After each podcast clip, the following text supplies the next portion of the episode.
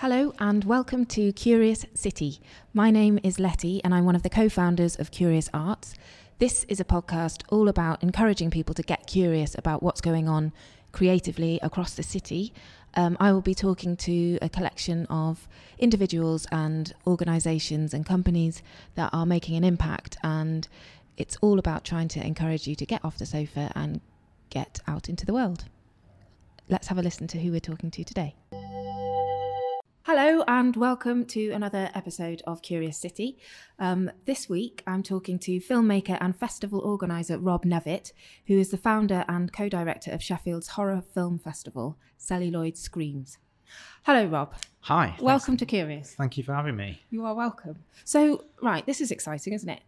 How and when did it all start? Celluloid Screams. Um, it started uh, in round about, I think it was October t- 2008. I think we started doing, we did a series of like one-off screenings at the showroom. Um, horror- of yeah, horror films. of horror films, yeah. Because that's always been. I mean, when you said where did it start, I wondered if we were going, where did it all start? Yeah, I think I, I think I am saying that. So, did you, you know, when did you discover this passion for horror? Ooh, um, I think I had an older sister who kind of introduced me to various films and stuff. I, I think I had a phase of being into things like Ghostbusters and Gremlins and monstery stuff. Yeah, really, so when I was a kid. thematically fairly dark for childhood. Yeah, so I, I remember having uh, the film Critters, which was a huge. Ooh. Do you know that one? Yes, I do. Okay. I found it extremely frightening. It's I'm a great bit, I'm film. afraid I'm a total wimp. I'm a horror wimp. That's that's okay. sorry. We can work with that. It's Okay, fine. okay, good, Um, so yeah, I remember seeing that when I was eight, I think, Gosh, that is quite young. because it when it came out on video, um, which would have been yeah, it would have been around 87, 80, 86, 87. So I, yeah, I would have been around seven or eight. And I remember it being the one that I wanted to get, and finally my mum rented it, and I was like, yes, this is the this is the time, and it didn't disappoint. But, but, but weren't you scared? I don't think I was. Not of that. No. Can you just tell people who haven't seen the film what it's about? Um, it's it was kind of unfairly pegged as a Gremlins ripoff, really, because it's basically the this race of aliens called the Krites. Um, hence, it, they become critters because they land in I think it's Kansas. They they crash land. They're escaped like um, intergalactic prisoners. Basically, these little like they're basically like hedgehogs Yes. that can fire like poisonous spines, and they're just horrible little monsters that just Create go- havoc. Yeah, create havoc, eat everything and anything. Sounds a bit like me.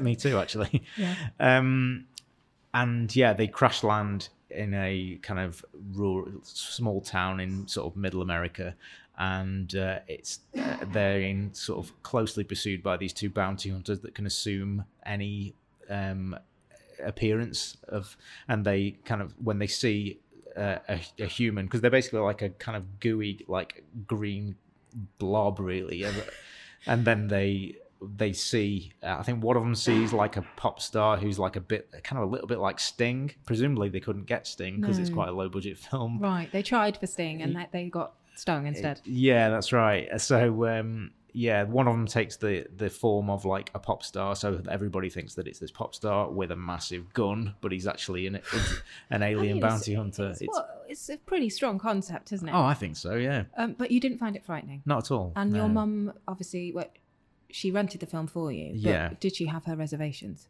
Um, I, don't, I think I, I, it must have been a process of attrition, of wearing down. Yeah, gradual. I'm to get there. I want this. I want. I want to see that. Can I see that? Can I see that? And obviously, I already had. I already owned Gremlins and Ghostbusters, so this was like the next step. But it, but it was the first kind of, arguably, the first sort of proper-ish horror film that I saw. I think. Have you ever watched something and thought, I'm not going to be able to sleep now, or that is truly terrifying? Has anything ever really affected you? Or have you always been able to go, that's just a film?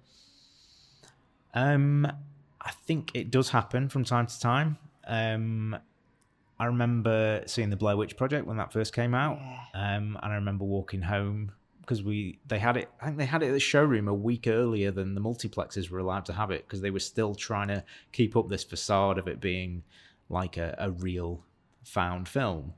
Okay, yes, Um, of course. I'd forgotten that about it. Yeah. It's a crucial factor, though, isn't it? Yeah.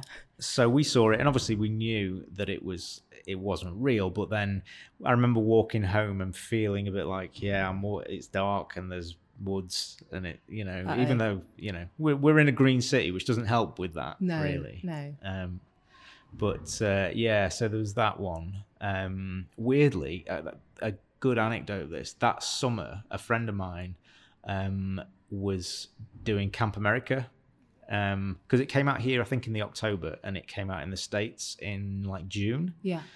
and uh, my friend was doing camp america that summer because it was like our first year of uni i think. And uh, so she went doing that for the, the whole summer and a group of them went oh we'll go to the cinema tonight. What should we see? Oh there's a, this horror film called the blair witch project. They knew nothing about it because it didn't have that hype that had built up over the months before it came here and then she had to go and sleep in the woods with an open in an open-ended tent so I mean, that is a, that is a school schoolboy error, isn't it? a little bit yeah Terrified. She, how? I mean, I bet she didn't sleep for months, the whole summer. Uh, Yeah, I think. Well, she was kind of arguably as big a horror fan as me, Right.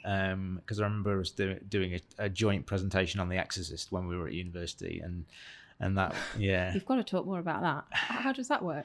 So, what did you do at university? Um, so I, I came to uni in Sheffield um, in '98 to do history of art design and film was the course that I did at Salter Lane, okay. um, which is no longer there, sadly. yeah. What a shame. Yeah. Um, so I came to do that uh, and soon realised I don't even think I'd got a grasp that film could be something that I could do.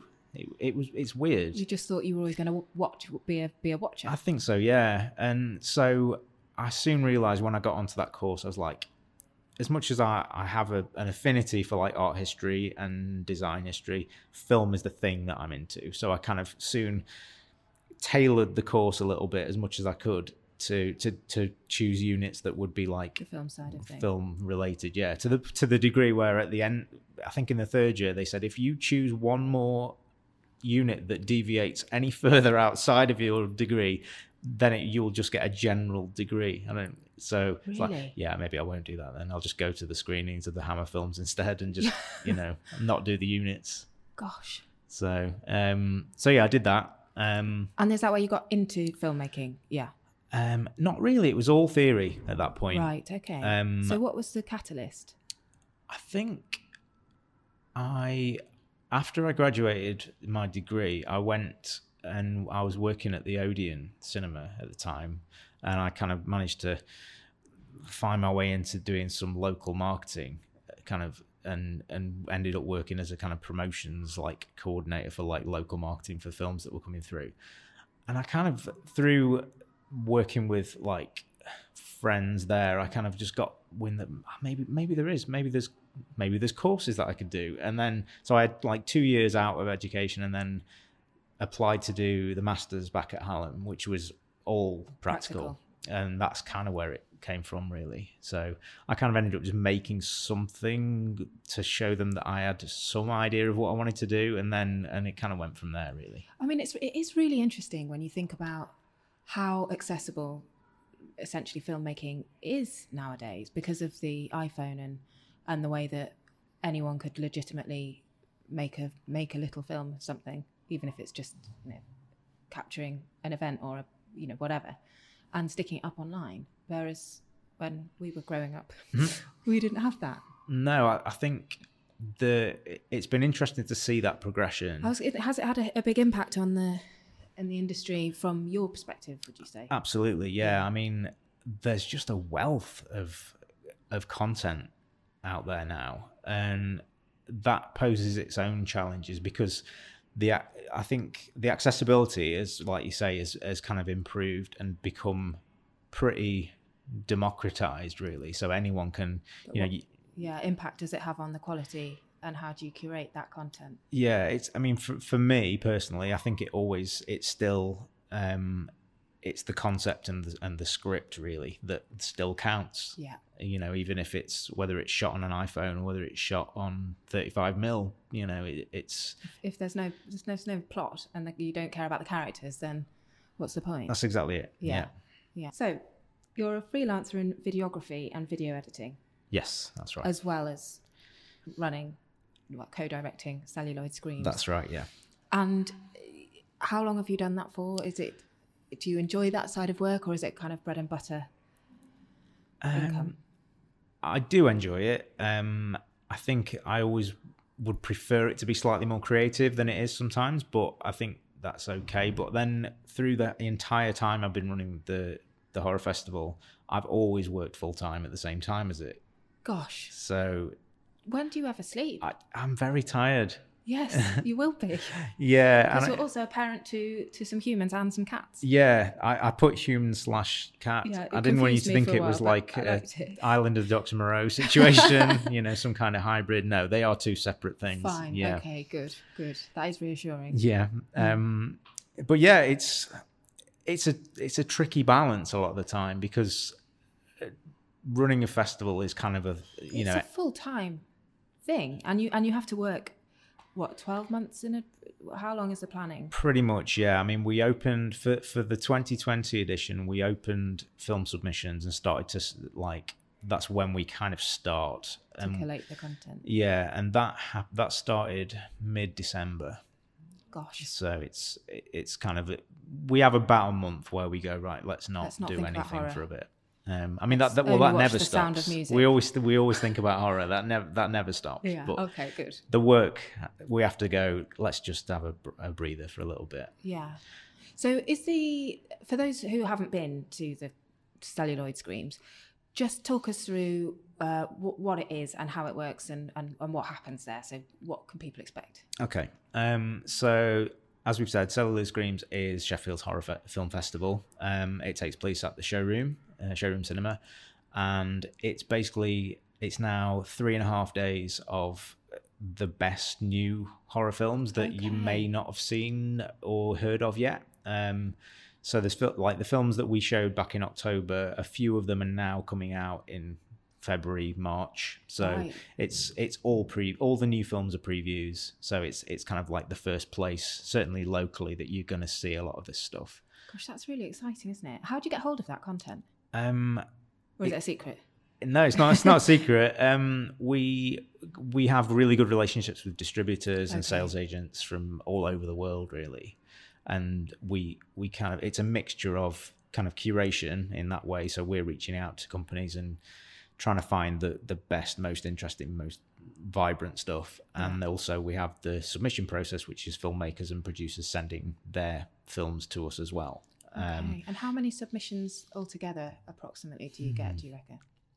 I think last year it's not huge, huge amounts because I know I know in uh, I've done work for some other festivals as well, um, and their numbers are crazy. Like we're not like Sundance Film Festival level of submissions, but we Yet. yet that's true. Yeah, so in the sort of 300 400 mark, I would say for short films and features. And who is the curating panel? Do you watch Um, all of those films? We do, yeah. The, so the, there's three of us who are in the programming team. That's myself. There's Polly, the, um, who is the co-director, and Lucy, who is my partner, and also I was going to ask about Lucy, who is cited as one of your big inspirations. yeah, And I was going to ask if she was involved, and I thought she must be because it sounds like you are two peas in a pod across across the board. I think so. even, yeah, even in terms of birthdays. very much so. Yeah, we both we share the 20th of August as our birthday, Oh, um, which is um, so really, that, that's my two of my best friends also share your birthday. excellent. The best Abby and. Laura. Yeah. um, so yeah, it's uh, you know we uh, we've been together um, four years now. So You and Lucy? yeah. Where Uh, did, did you meet doing doing horror? Um, no, we met actually um, when we were i- uh, both working at Sheffield Live TV. Okay. Oh right. Um, I was the production manager there, and she was the administrator who was kind of working in the office, and we kind of got to know each other uh, through that, really. So Yeah. And you said, "Come and do this great, festival." yeah, yeah. I mean, I think in a way she. she obviously does have a choice, but she doesn't have a choice. Sort of doesn't, Yeah, yeah. because it's it's happening in her house whether she likes it or not, Yeah. really. So, but uh, no, Luckily, she's on board with it. So, Yeah, so it's yeah. working okay. definitely, yeah. Um, do you feel like which what year is it in now? Did you say this? This will be the 12th. The twelfth year, and do you feel like every year you have to outdo yourself from the year before and put on a new event or get someone even greater than John Landis? It's a good. Is it? is yeah. it- do you put that kind of pressure on yourself to deliver every year? I think I probably do. I Mm. think I probably shouldn't, um, because I mean, last year was a was a strange one for us. Really, 2019, we didn't through various um, circumstances. We we we had some uh, special guests locked in um, with so, mostly people connected to the fil- some of the films that we were showing Yeah. and through a series of kind of misfortunes then people through wo- people having to go and work elsewhere and stuff we the guest kind of quota just kind of disappeared so we were like Oh, Is that's it- tough. it's annoying yeah and it And it- had you sort of advertised it, and uh, was it sort of set in stone in your eyes? You kind of that's that's that pretty done? much yeah or, or there was ones where we were kind of like this is 99% there and we've announced the films but we can uh, you know a little a couple of weeks down the line we can go oh and joining us for this film we'll have these a people Q&A and yeah. so that kind of that was an element that didn't quite come together for us last year so it was it was kind of always there in my head. It's like it's not something's missing there. And and we kind of asked around a little bit some of our regulars and literally no one was that fussed. They were like it's as good as it ever We've had is. a lovely time. yeah. they're like the pro- the film program is probably my favorite of all of them, and we've got people who've been for the for the whole twelve years, Really. and yeah, so I think there is a risk of because you're so close to it that you're like, why isn't it? Why are we not scaling those heights and getting bigger and bigger and bigger every time? Yeah. It's like having your own. Oh well, I might have never run a festival, but um, I imagine it's a bit like, you know, having a birthday party where you just can't enjoy yourself because you're so worried about is everyone else having a nice time? Has everyone got enough cake? Is Auntie Julia speaking to anyone? You know, all of that kind of like, is everyone else okay? Is this going well? And you can't actually really enjoy it, or do you? Do you find that there are moments where you can go, wow, look at what look at what's happening and look at what we've achieved.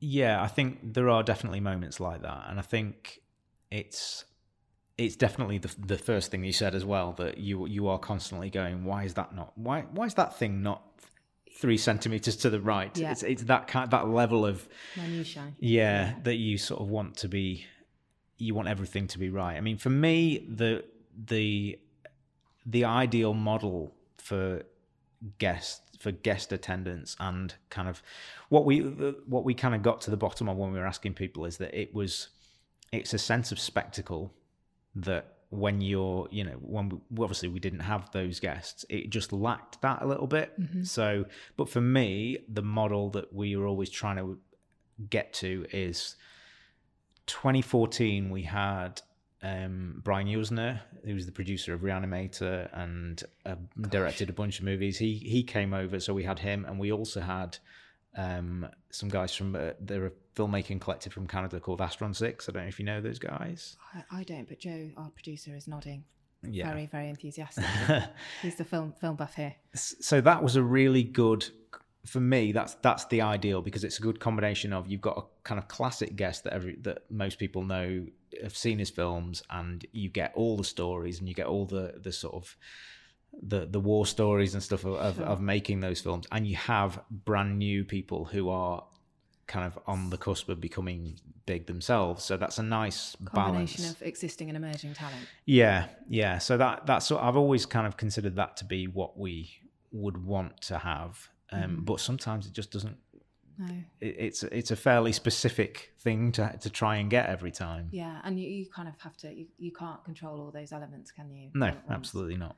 Um, one of the proudest, understandably proudest moments uh, of celluloid screams to date was managing to land John Landis.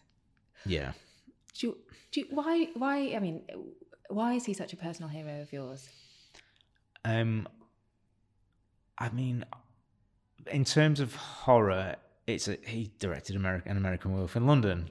There's there there is no better horror comedy for me. Okay. I think it's incredible. Um, and he's such a character as well, and he, he brings the his personality is just like it, it just comes through in everything that he does. I was going to say, after you'd met him, did you did you feel like you could see him even like coming through the films when you when you watch them again? I think so. Yeah. Like, oh, that's so John. Yeah, that's right. That's it. Um, so yeah, I mean, that was a an interesting one because it started off probably about sort of four or five years prior to it actually happening.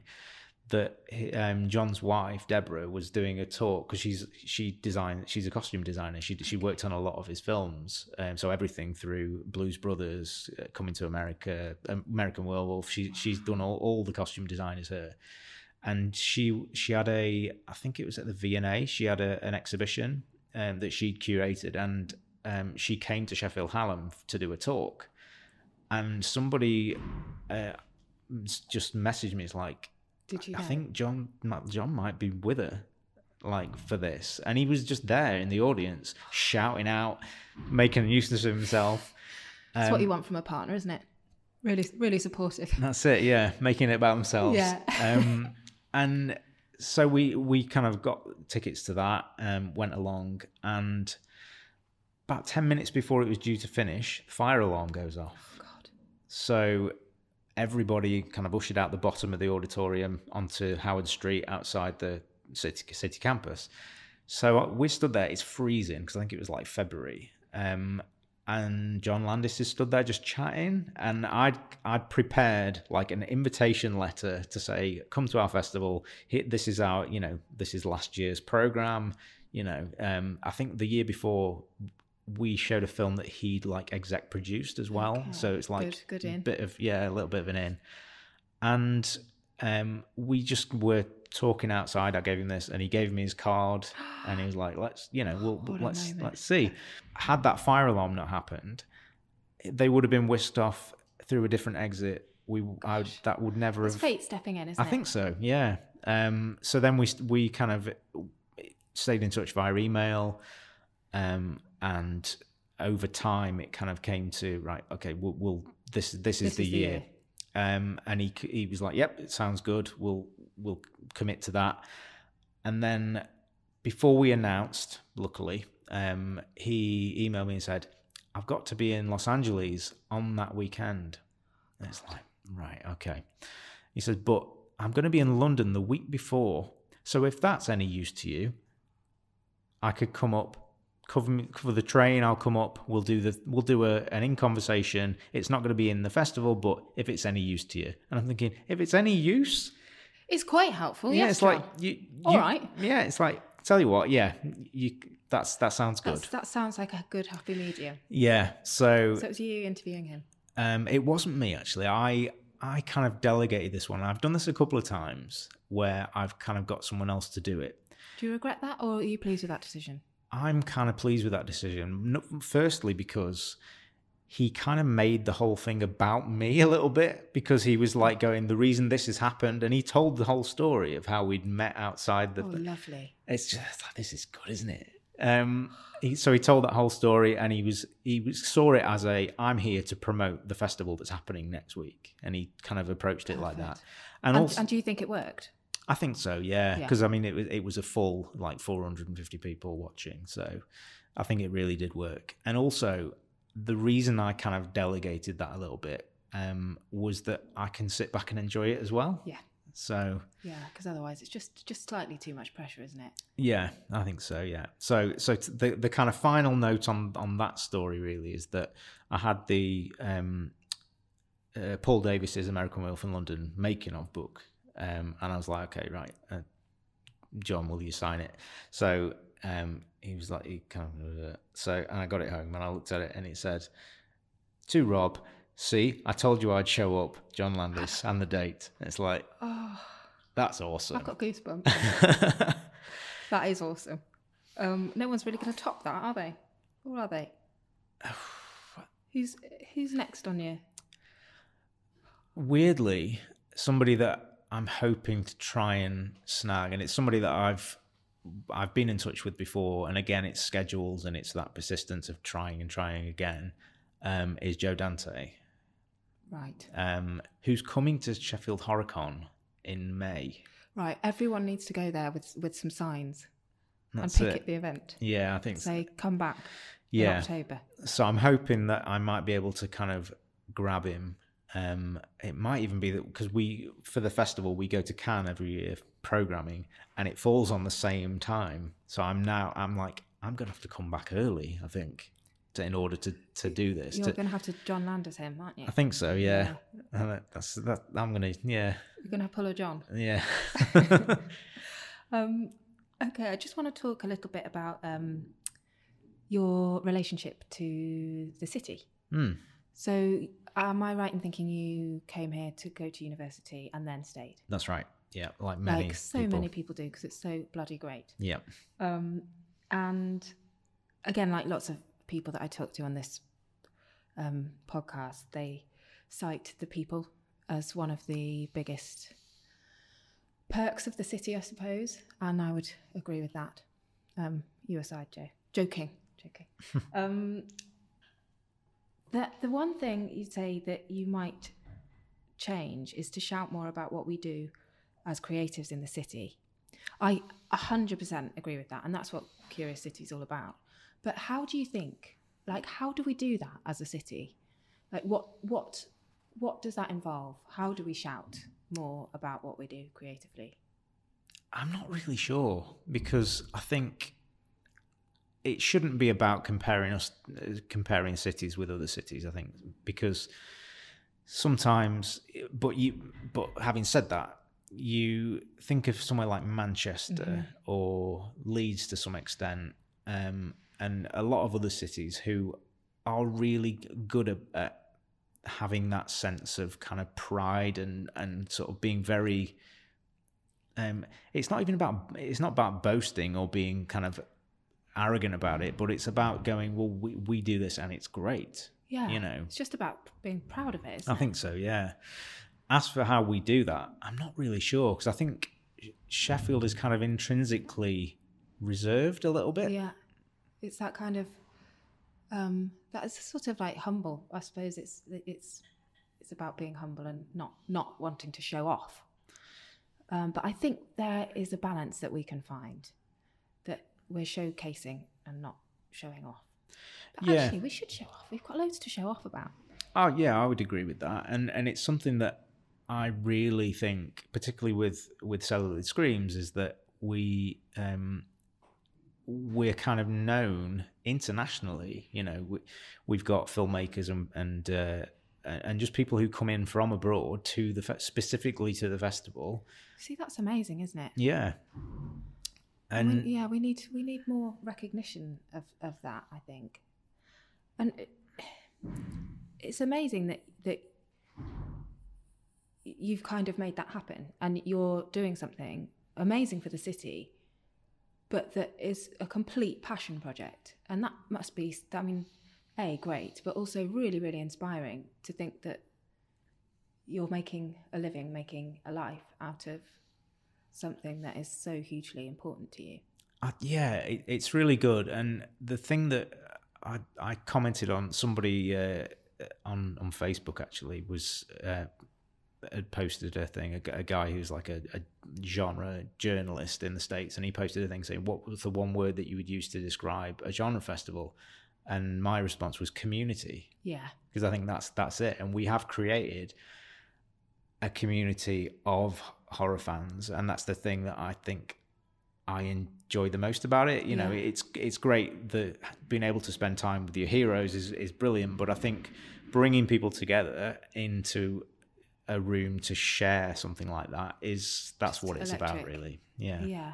Would you, I mean, uh, can we have more horror events throughout the year? Does it all have to be in one lovely three and a half day long celebration? But it'd be great to have a bit more horror around, she says nervously. I absolutely agree, and it's something that we are looking at. Um, I think f- having more events like year round would be great for us because I think we we've had these discussions in the team as well of like when we because the way we normally do it is we'll announce the the full program for the festival um, usually around the second week of September so okay but that only gives us kind of about six weeks of time to sell it to the city and to sell it to Yeah. to you know and we we're very fortunate that we've got hard a hardcore kind of audience that will be on it straight away and Yeah. it and it's grown really organically over that time um that we haven't had to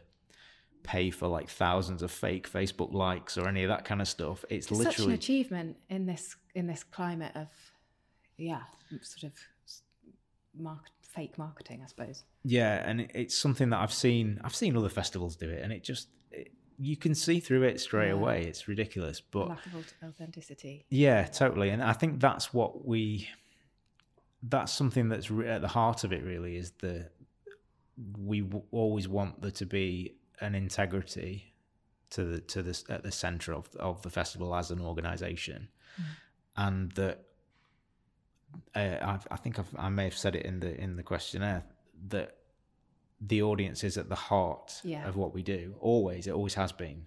Um, because I, uh, you know, I kind of got into this partly by going to other other film festivals with my own films and seeing what worked maybe and what didn't. And and I knew that when I was if I was sat at another festival and I was like why what is why have they bothered with this film? This is you, you can tell when something isn't done for the right reasons. Yes. Um, and actually, you do some very nice shout outs to other creative organisations who are doing it the right way. Um, Cinema for All, now then. Sensoria, Spirit of Independence Film Festival. Kelham Island Film Club. I didn't actually know about them. they're quite new Okay, so what, what, what makes them great?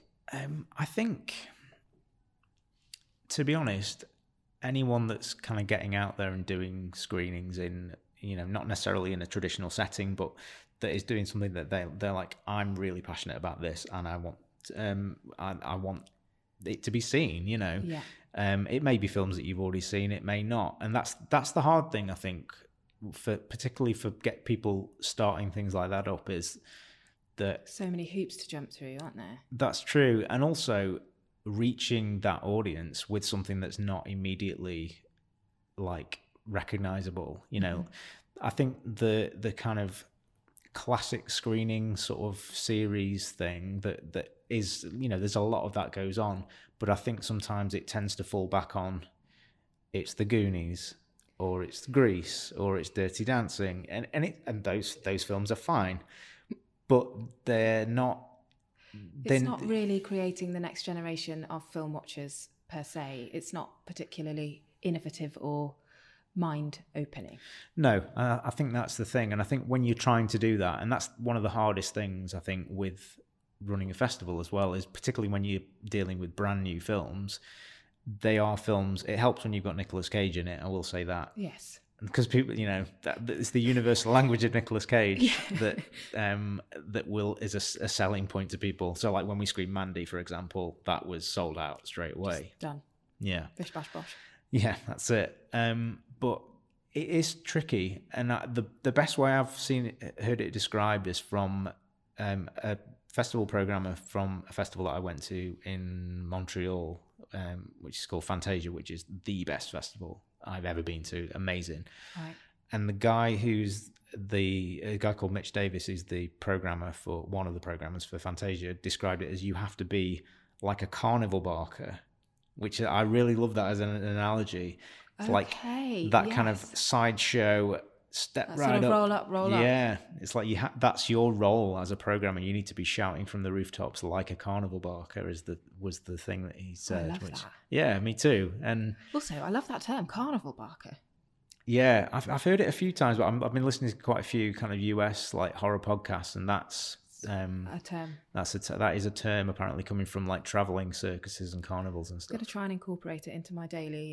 apparently coming from like traveling circuses and carnivals and I'm stuff. going to try and incorporate it into my daily daily chat. Yeah, Um, okay, Rob, thank you so much for talking to me today. Um, thank you. Can you just let people know where they can find out more about celluloid screams and, and indeed you? Um, so we have our website, which is uh, www.celluloidscreams.co.uk. Um, we ha- we're at Celluloid Screams on Facebook and Instagram, and we're at Chef Horrorfest from a phase when I was going through going for should we just use Chef Horrorfest to keep it simple. Um, we're sh- at Chef Horrorfest on Twitter as well. Brilliant. Well, I can't wait. I'll see you in October. Um, good luck with the programming, and thank you for chatting. Thank you very much. A Curious Arts production.